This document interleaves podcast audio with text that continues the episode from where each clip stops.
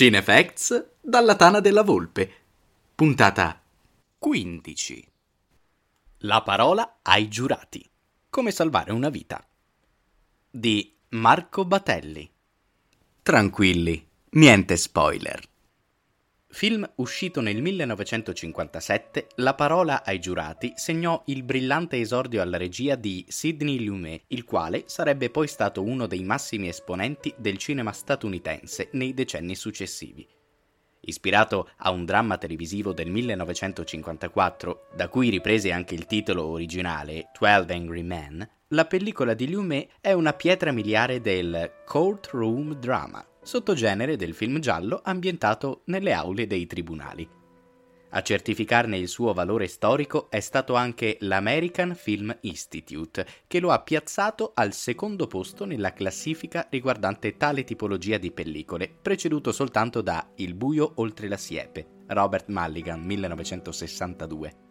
La trama de La parola ai giurati è molto semplice. Una giuria, composta da 12 elementi diversi per età, bagaglio culturale ed estrazione sociale, deve decidere su un caso di omicidio. Un uomo è stato ucciso e le prove lasciano pensare che il colpevole sia suo figlio.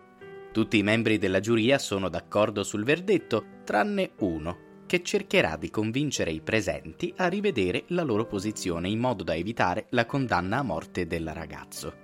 Fra prove e alibi minuziosamente passate in rassegna, la parola ai giurati è innanzitutto un bellissimo elogio all'arte della parola e al dialogo come strumento per abbattere i luoghi comuni e le barriere fra gli individui.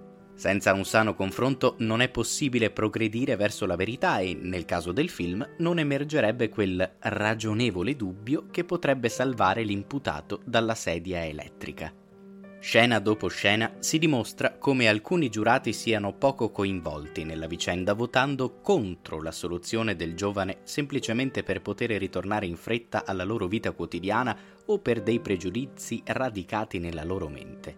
Tuttavia, il modus operandi del volitivo giurato numero 8 ricorda ai restanti giurati e agli spettatori che nessun aspetto può essere tralasciato quando si affrontano delicate questioni che riguardano la vita o la morte. Attraverso una serie di interessanti ritratti psicologici, la parola ai giurati rivolge inoltre la sua attenzione anche al sistema giudiziario americano, tutt'altro che perfetto se governato da impulsi irrazionali e soggettivi.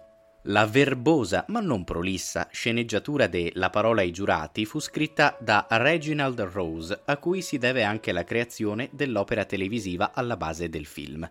Vedendolo, sono due gli aspetti che colpiscono, o almeno dovrebbero colpire immediatamente lo spettatore. Il primo riguarda i protagonisti, di cui non viene rivelato il nome.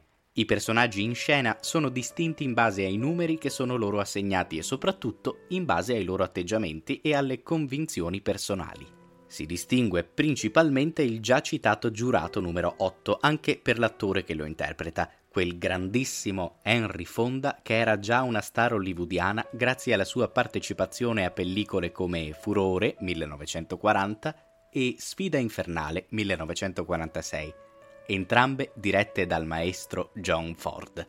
Qui Fonda si cala nel ruolo dell'uomo comune, ben lontano dalle parti del pistolero che lo hanno reso celebre agli occhi di buona parte del pubblico cinematografico internazionale. C'era una volta al West Docet. Nel cast si segnala inoltre la presenza di validi comprimari, caratteristi come Martin Balsam e Lee J. Cobb. Quest'ultimo veste i panni del giurato numero 3, principale antagonista del personaggio interpretato da Fonda. Curiosamente, sia Balsam che Cobb avrebbero poi lavorato in Italia negli anni successivi. Il secondo aspetto riguarda lo spazio e il tempo. La storia raccontata in La parola ai giurati è ambientata quasi esclusivamente in interni e sembra svolgersi in tempo reale, rispettando le celebri unità aristoteliche su cui si è basata nei secoli gran parte della narrazione teatrale e molto meno quella cinematografica. Per l'esattezza, l'azione prende vita essenzialmente in una sola camera, quella in cui la giuria discute sul destino del presunto assassino senza poterne uscire fino a quando non si sarà giunti al verdetto. Lumet e Boris Kaufman, direttore della fotografia che qualche anno prima era stato premiato con l'Oscar per Fronte del Porto di Elia Kazan, dimostrano in corso d'opera tutta la loro bravura, giocando con obiettivi, angolazioni, luci. Essi confezionano una serie di inquadrature che dimostrano come le divergenze in seno al gruppo dei giurati vadano progressivamente assottigliandosi, mentre serpeggia un'atmosfera di crescente claustrofobia.